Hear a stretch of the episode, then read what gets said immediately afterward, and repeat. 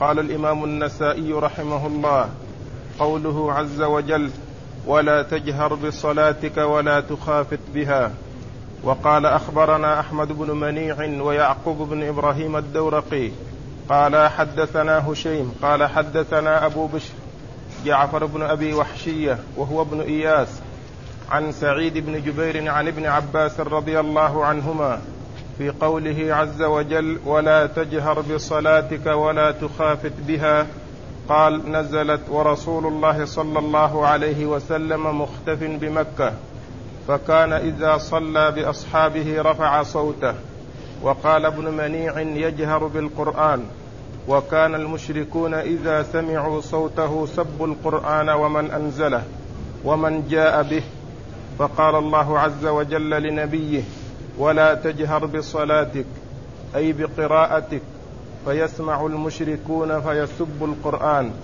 ولا تخافت بها عن أصحابك فلا يسمعوا وابتغي بين ذلك سبيلا. بسم الله الرحمن الرحيم. الحمد لله رب العالمين وصلى الله وسلم وبارك على عبده ورسوله نبينا محمد وعلى آله وأصحابه أجمعين. أما بعد يقول النسائي رحمه الله قول الله عز وجل ولا تجهر بصلاتك ولا تخافت بها. آه المراد من هذه الترجمة بيان آه بيان آه سبب نزول هذه الآية والمراد بها أو تفسيرها وبيان معناها. وأورد فيه النسائي حديث ابن عباس رضي الله تعالى عنهما في في قول الله عز وجل ولا تجهر بصلاتك ولا تخافت بها. قال نزلت هذه الآية ورسول الله صلى الله عليه وسلم بمكة مختف فكان إذا رفع صوته بالقراءة وهو يصلي بأصحابه آه، سب المشركون القرآن ومن أنزله ومن جاء به. وإذا خافت به وأسر فإن أصحابه لا يسمعون قراءته. فأمره الله عز وجل بالتوسط بين الرفع الذي يكون معه سماع الكفار وما يترتب على ذلك من الأذى وبين المخافة والإخفاء الذي لا يسمعه أصحابه وإنما يكون وسطا بين هذا وهذا. فلا يحصل الرفع رفع الصوت بالقرآن لئلا يسمعه الكفار فيسبونه ويسبون من أنزله ومن جاء به. ولا تحصل المخافة بحيث لا يسمعه أصحاب الرسول صلى الله عليه وسلم. وإنما تكون القراءة متوسطة والصوت يكون خافتا بحيث يسمعه من وراءه ولا يسمعه الكفار فيترتب على ذلك ما يترتب من الأذى. ففي هذا الذي جاء عن ابن عباس رضي الله تعالى عنهما تفسير هذه الآية وبيان المراد منها وبيان سبب نزولها. وفيه أن السنة آآ آآ تفسر القرآن وتبينه وتدل عليه لأن سبب النزول ومعرفة سبب النزول يعين على فهم المعنى وعلى معرفة المعنى.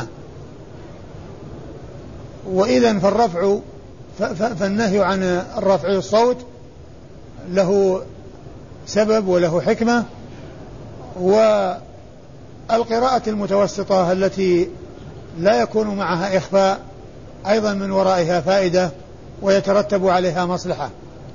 فأمر النبي الكريم صلى الله عليه وسلم أن يبتغي بين ذلك سبيلا وهي أن يتخذ طريقا وسطا يحصل من ورائه فائدة أصحابه أصحاب رسول الله عليه الصلاة والسلام من قراءة النبي عليه الصلاة والسلام ولا يحصل آآ آآ الذي يخشى من السب من المشركين للقرآن ومن أنزله وما جاء ومن جاء به. وقوله لا تجهر بصلاتك المراد به كما جاء في الحديث القراءة. إن لا يجهر بالقراءة في الصلاة لا يجهر بالقراءة في الصلاة وإنما آه يكون آه الجهر آه بحيث يسمعه أصحابه ولا يكون الجهر الرفيع العالي الذي يمكن أن يسمعه الكفار فيسبون الرسول صلى الله عليه وسلم وما جاء به من القرآن. وفي الحديث وفي الآية الكريمة آه، دلالة على درء المفاسد وأن رفع الصوت وإن كان به فائدة وهي مصلحة فإنه يخفض الصوت بحيث لا يترتب على ذلك المفسدة. التي تخشى من ورائه ولكن الرفع يكون نسبيا بحيث يستفيد أصحاب رسول الله عليه الصلاة والسلام ولا يفوتهم سماع قراءة الرسول الكريم صلوات الله وسلامه وبركاته عليه. وأما إسناد الحديث فيقول النسائي أخبرنا أحمد بن منيع ويعقوب بن إبراهيم الدورقي. أحمد بن منيع ثقة حافظ أخرج له أصحاب الكتب الستة. ويعقوب بن إبراهيم الدورقي أيضا ثقة حافظ خرج له أصحاب الكتب الستة. قال حدثنا هشيم قال حد قال حدثنا هشيم. وهشيم هو ابن هو ابن بشير الواسطي وهو ثقة ثبت كثير التدليس والإرسال الخفي. كثير التدليس والإرسال الخفي. والتدليس هو رواية الراوي عن شيخه ما لم يسمعه منه بلفظ موهم من السماع كعن أو قال.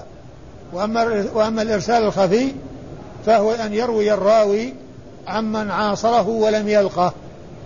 أن يروي أن أن أن يروي الراوي عمن عاصره ولم يلقه. لأن هذا سمي إرسالا خفي لأنه يوهم الاتصال لأنه في زمانه ويمكن أن يروي عنه لكن لكونه لم يلقه فإذا أسند إليه يكون مرسلا لكنه مرسل خفي. والمرسل الجلي هو أن يروي الإنسان عمن لم يدرك عصره فإن هذا يكون الأمر واضحا بأن فيه سقط وفيه تجاوز وحذف. فهناك مرسل واضح إرسال واضح وإرسال خفي الإرسال الواضح هو أن يروي الراوي عن من لم يدرك عصره. بأن يقول قال فلان أو عن فلان. هذا هو الإرسال الواضح الجلي والإرسال الخفي أن يروي عمن أدرك عصره ولم يلقه. لأن كونه معاصر له آه يحتمل معه أن يكون قد سمعه. فيتوهم من يتوهم بأن فيه اتصال. لكن الذي يعلم بأنه ما حصل لقاء أصلا ما حصل لقاء أصلا وإن كانت وجدت المعاصرة فإنه يكون من قبيل الإرسال الخفي. وحديثه شيء من بشير الواسطي أخرجه أصحاب الكتب الستة. حدثنا أبو بشر جعفر بن أبي وحشية. حدثنا أبو بشر جعفر بن أبي وحشية وهو ابن وهو ابن إياس. جعفر بن إياس. جعفر بن إياس آه الذي آه آه يقال له أي لأبيه ابن آه أبو وحشية ابن أبي وحشية. فلما قال جعفر بن أبي وحشية قال وهو ابن إياس يعني أبوه إياس. جعفر بن إياس. وهو ثقة أخرج له. أصحاب الكتب الستة. وهو ثقة أخرج له أصحاب الكتب الستة. عن سعيد بن جبير عن سعيد بن جبير ويقال عن آه، آه، جعفر هذا أنه من أثبت الناس في سعيد بن جبير من أثبت الناس في سعيد بن جبير. وسعيد بن جبير ثقة خرج حديثه وأصحاب الكتب الستة.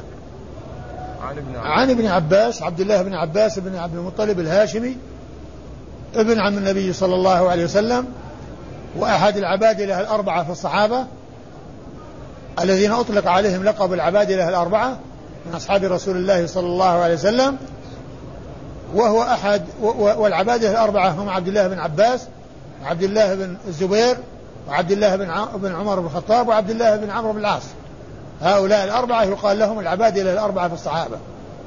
وفي الصحابة من يسمى عبد الله سواهم مثل عبد الله بن مسعود وعبد الله بن قيس الأشعري أبو موسى الأشعري وغيرهم لكن هؤلاء الأربعة هم الذين اشتهروا بلقب العبادلة الأربعة. وهو أيضا أحد السبعة المكثرين من رواية حديث رسول الله صلى الله عليه وسلم ورضي الله تعالى عن الصحابة أجمعين. قوله هو ابن إياس.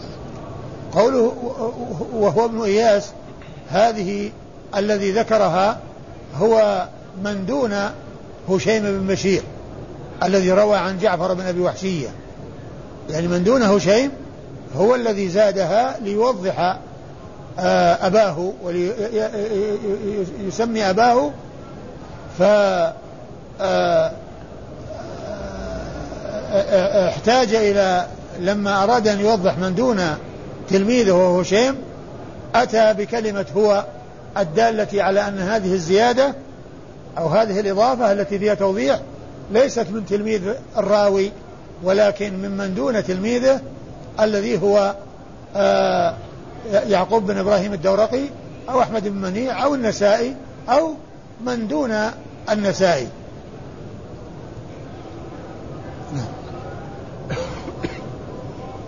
قال أخبرنا محمد بن قدامة قال حدثنا جرير عن الأعمش عن جعفر بن إياس عن عن سعيد بن جبير عن ابن عباس رضي الله عنهما أنه قال كان النبي وفي وفي الحديث الذي تقدم يعني النسائي رواه عن شيخين لكن أحدهما زاد يعني يجهر بالقرآن أو يجهر به وهو أحمد بن منيع لأن يعقوب بن إبراهيم الدورقي ما أتى بهذه الزيادة التي يقول يجهر بالقرآن أو يجهر به. وإنما هذه من لفظ شيخه الأول من الشيخين اللذين أسند عنهما وهو ابن منيع أحمد بن منيع. يعني ذكر القدر المشترك لكنه ذكر ما لفظا زاده أحد الشيخين وهو أحمد بن منيع وهو قوله يجهر به أو يجهر بالقرآن. أيوه. قال أخبرنا محمد بن قدامة قال حدثنا جرير عن الأعمش عن جعفر بن إياس عن سعيد بن جبير عن ابن عباس رضي الله عنهما أنه قال كان النبي صلى الله عليه وسلم يرفع صوته بالقرآن وكان المشركون إذا سمعوا صوته سبوا القرآن ومن جاء به. فكان النبي صلى الله عليه وسلم يخفض صوته بالقرآن ما كان يسمعه أصحابه. فأنزل الله عز وجل ولا تجهر بصلاتك ولا تخافت بها وابتغي بين ذلك سبيلا.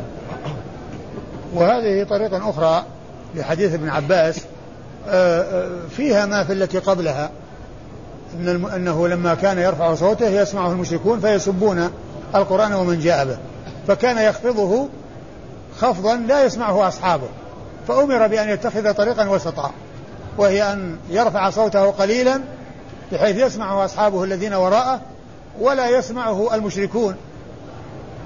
والحديث آه، من أدلة سد الذرائع لأنه لما كان رفع الصوت ذريعة ووسيلة إلى السب يعني جاء الأمر بخفضه خفضا يعني آه، لا يسمع معه المشركون ويسمع معه أصحاب رسول الله عليه الصلاة والسلام. فهو من أدلة سد الذرائع. وأدلة سد الذرائع كثيرة. قد جمع ابن القيم منها في كتابه إعلام الموقعين تسعة وتسعين دليلا. تسعة وتسعين دليلا آه، أو آه، مثالا من الأمثلة التي تدل على سد الذرائع وذكرها في ذلك الكتاب الذي هو كتاب إعلام الموقعين وهو كتاب نفيس عظيم عظيم القدر جليل الفائدة. كتاب فيه آه، الحكم والأحكام.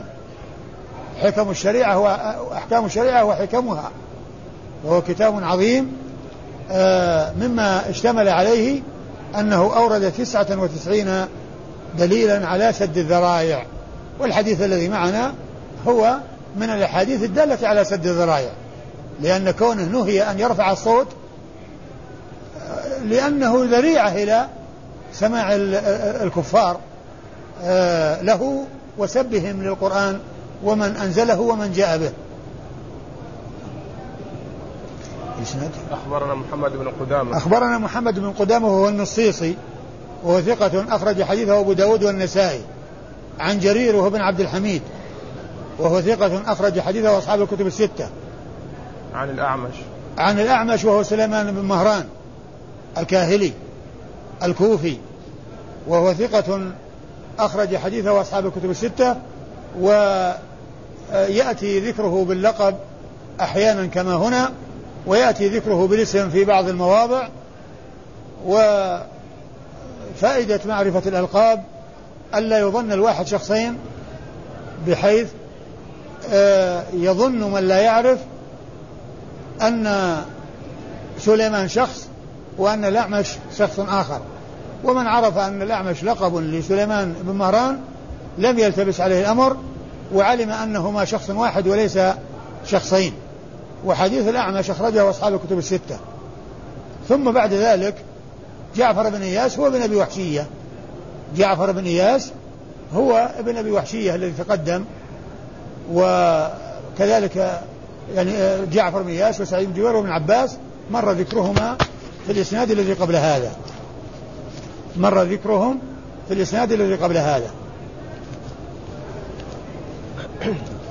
قال باب رفع الصوت بالقرآن.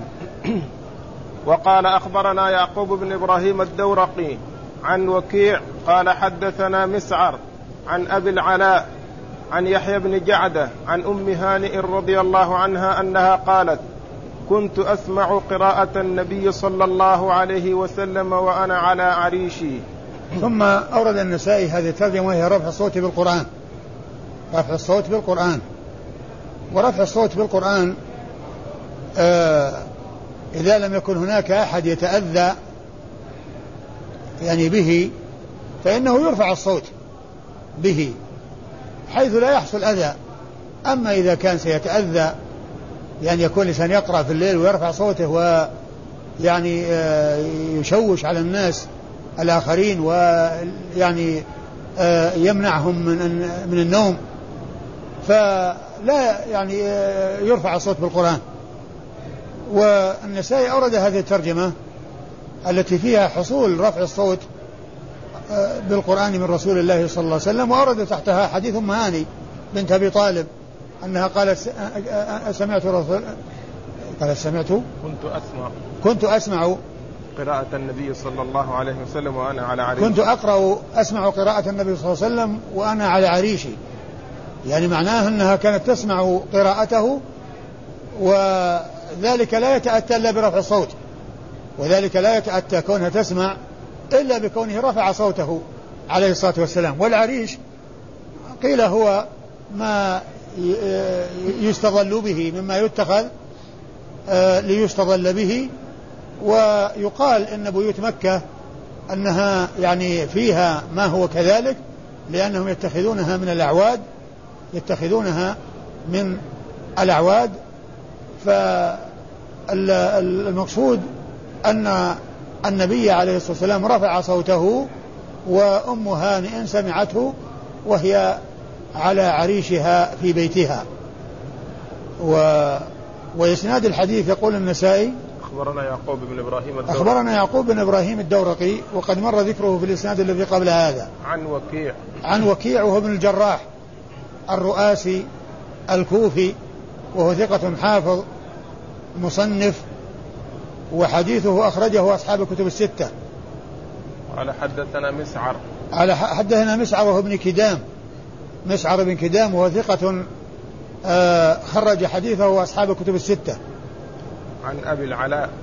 عن أبي العلاء وهو هلال ابن خباب العبدي وهو صدوق. نعم صدوق تغير بآخرة. تغير حفظه بآخرة وقد خرج له أصحاب السنن الأربعة. وقد خرج له أصحاب السنن الأربعة. أبو العلاء هلال بن خباب العبدي صدوق تغير حفظه بأخرة وأخرج حديثه آه، أصحاب السنن الأربعة. عن يحيى بن جعدة.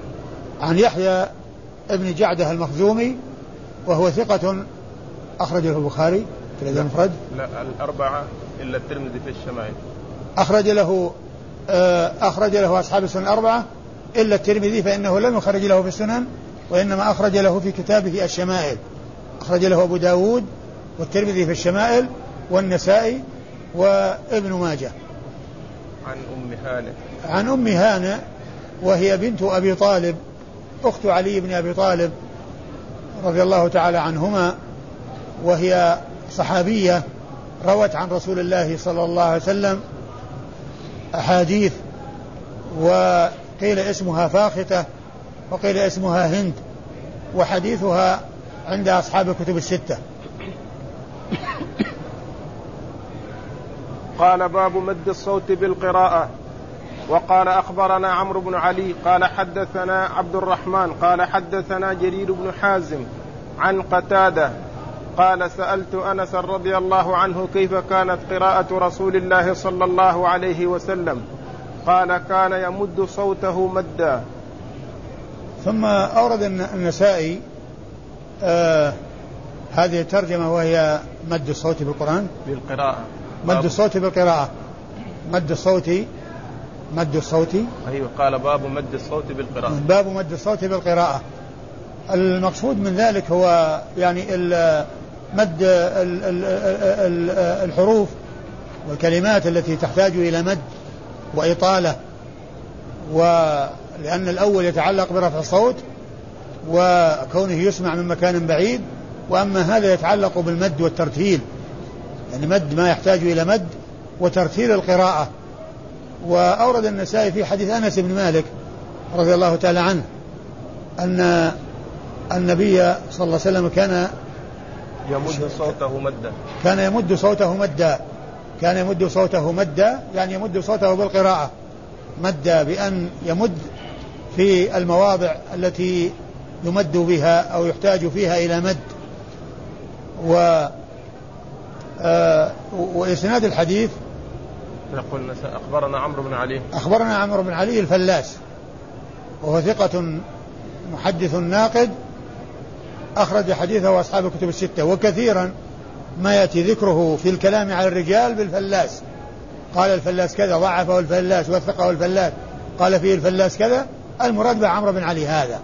يأتي ذكره كثيرا بلقب الفلاس وحديثه أخرجه أصحاب الكتب الستة. قال حدثنا عبد الرحمن. قال حدثنا عبد الرحمن بن مهدي البصري وهو ثقة آه عالم بالرجال والعلل وحديثه عند أصحاب الكتب الستة. عن جرير بن حازم؟ أي. عن جرير بن حازم جرير بن حازم ثقة آه، في حديثه عن قتادة ضعف. في حديثه عن قتادة ضعف والحديث وهو وهو هنا يروي عن قتادة. لكن الحديث في صحيح البخاري وفي غيره وبهذا الإسناد ومن رواية جرير بن حازم عن قتادة عن أنس بن مالك آه الذي هو هذا اللفظ لفظ هذا الحديث. وإسناده يقول النسائي و وقتادة وحديثه أخرجه أصحاب الكتب الستة. جرير بن حازم أخرج حديثه أصحاب الكتب الستة. يروي عن قتادة بن دعامة السدوسي البصري وهو ثقة أخرج حديثه أصحاب الكتب الستة. عن أنس بن مالك رضي الله عنه صاحب رسول الله صلى الله عليه وسلم وخادمه وأحد السبعة المعروفين بكثرة الحديث عن رسول الله صلى الله عليه وسلم. قال تزيين القرآن بالصوت. وقال أخبرنا علي بن حجر قال حدثنا جرير عن الأعمش عن طلحة بن مصرف عن عبد الرحمن بن عوسجة عن البراء عن البراء رضي الله عنهما أنه قال قال رسول الله صلى الله عليه وسلم زينوا القرآن بأصواتكم. ثم ورد النسائي هذا الثاني وهو تزيين القرآن بالصوت تزيين القرآن بالصوت والمراد بذلك تزيين القراءة. تزيين القراءة بصوت القارئ يعني بحيث يقرأ القرآن بصوت آه، فيه تأثير ويعني آآ آآ تأثير على السامعين لما يعني يكون فيه من الاعتبار والاتعاظ وإظهار الحروف و كون القراءة تكون فيها حسن وذلك بعناية القارئ وإخراج الحروف ومد ما يحتاج إلى مد هذا هو المراد بالتزيين. يعني التزيين هو التحسين. ومن المعلوم أن القراءة أن القارئ الذي حسن الصوت بالقرآن له تأثير. على من يسمعه والناس يتفاوتون في القراءة. فمن الناس من يقرأ القرآن ولا يكون لسامعه التأثر الذي يكون له ممن لو سمعه من شخص آخر. يعني حسن الصوت بالقرآن. يكون حسن الصوت بالقرآن. فالمراد بالترجمة آه، تزيين القراءة بالصوت. صوت القارئ الذي يقرأ القرآن يحسن صوته بالقراءة. ومن العلماء من قال إن القرآن يراد به القرآن والمراد بذلك أن أن أن الكلام الحسن إذا قرئ بصوت حسن يعني آه، يكون له آه، وقع غير الوقع الذي لو تلي بقراءة أخرى وبصوت آخر لا يحصل. لكن الأظهر فيه أن المراد بذلك تزيين القراءة لأن هذا هو عمل الإنسان. عمل الإنسان أنه يزين فعله وقراءته. هذا هو الذي آه، آه، آه، يفعله الإنسان ويمكن الإنسان. ولهذا البخاري رحمه الله أورد هذا الحديث في خلق أفعال العباد للاستدلال به على أن القراءة فعل القارئ. على أن القراءة هي فعل القارئ وأن يعني توصف بالحسن وتوصف بغيرها يعني بالنسبة للصوت وأنه يعني منهم من يكون حسن الصوت ومنهم من لا يكون ومن و وأنه يتعلق بفعل الإنسان وهو التزيين تزيين القراءة وبالصوت الحسن والإجادة في القراءة. أورد هذا الحديث في كتابه خلق أفعال العباد للاستدلال به على أن آه، آه، قراءة الإنسان أنها من فعله وأنها من كسبه وأن وأنها تكون حسنة وتكون القراءة غير حسنة يعني في عدم آه، الإجادة بها يعني في في القراءة. فإذا قوله زينوا القرآن بأصواتكم يعني زينوا القراءة والقرآن يأتي ويراد به القراءة في مواضع كثيرة. ومنها قول الله عز وجل وقرآن الفجر. إن قرآن الفجر يعني قراءة الفجر. إن علينا جمعه وقرآنه أي قراءته. فإذا قرأناه فاتبع قرآنه يعني اتبع قراءته. فإن المراد بالقرآن هنا القراءة. فالقرآن يأتي ويراد به كلام الله عز وجل ويأتي ويراد به قراءة كلام الله عز وجل. ويأتي ويراد به قراءة كلام الله عز وجل. وهنا زينوا القرآن يعني زينوا القراءة. أي قراءة كلام الله عز وجل بأصواتكم.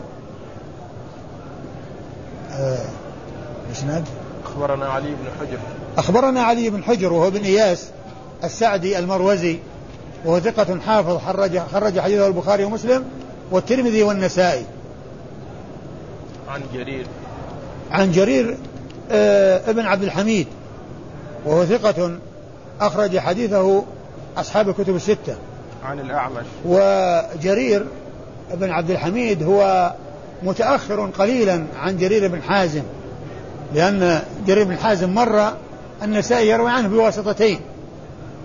وهنا يروي عنه بواسطة وكثيرا ما يروي عنه بواسطة لجرير بن عبد الحميد.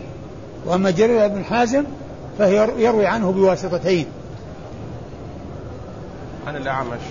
والأعمش آه، مر ذكره. عن طلحة بن مصرف. عن طلحة بن مصرف وهو الكوفي وهو ثقة قارئ فاضل أخرج حديثه أصحاب الكتب الستة. عن عبد الرحمن بن عوسجة. عن عبد الرحمن بن عوسجة وش قال فيه؟ الكوفي الثقة أخرج له البخاري في الأدب والأربعة. نعم وهو ثقة عبد الرحمن بن عوسجة ثقة أخرج له البخاري في الأدب المفرد وأصحاب السنن الأربعة. عن البراء. عن البراء بن عازب صاحب رسول الله. صلى الله عليه وسلم وهو صحابي ابن صحابي وحديثه عند أصحاب الكتب الستة. قال أخبرنا عمرو بن علي قال حدثنا يحيى قال حدثنا شعبة قال حدثني طلحة عن عبد الرحمن بن عوسجة عن البراء بن عازب رضي الله عنهما أنه قال قال رسول الله صلى الله عليه وسلم زينوا القرآن بأصواتكم. قال ابن عوسجة كنت نسيت هذه زينوا القرآن حتى ذكرنيه الضحاك بن مزاحم. ثم أورد النسائي حديث هذا الحديث من طريق أخرى إلى إلى آه، البراء بن عازب رضي الله عنه. زينوا القرآن بأصواتكم. وفيه قول ابن عوسجة في هذا الإسناد عبد الرحمن بن عوسجة آه كنت نسيت هذه اللفظة هذه وهي زين القرآن. حتى ذكرنيها الضحاك بن مزاحم. حتى ذكرنيها الضحاك بن مزاحم. إيش الإسناد؟ قال أخبرنا عمرو بن علي. أخبرنا عمرو بن علي هو الفلاس وقد مر ذكره قريبا. عن يحيى. عن يحيى بن سعيد القطان وهو وقد مر ذكره. مر اليوم مر ذكر عبد الرحمن. نعم وهو وهو ويحيى بن سعيد القطان ثقة ناقد ممن كلامه في الرجال كثير وحديثه أخرجه أصحاب الكتب الستة. حدثنا شعبة. حدثنا شعبة بن الحجاج الواسطي ثم البصري أمير المؤمنين في الحديث كما وصفه بذلك بعض أهل العلم وحديثه أخرجه أصحاب الكتب الستة. حدثني طلحة عن عبد الرحمن بن حدثني طلحة عن عبد الرحمن عن البراء وقد مر ذكرهم في الإسناد الذي قبل هذا. والله أعلم وصلى الله وسلم وبارك على عبده ورسول نبينا محمد وعلى آله وأصحابه أجمعين.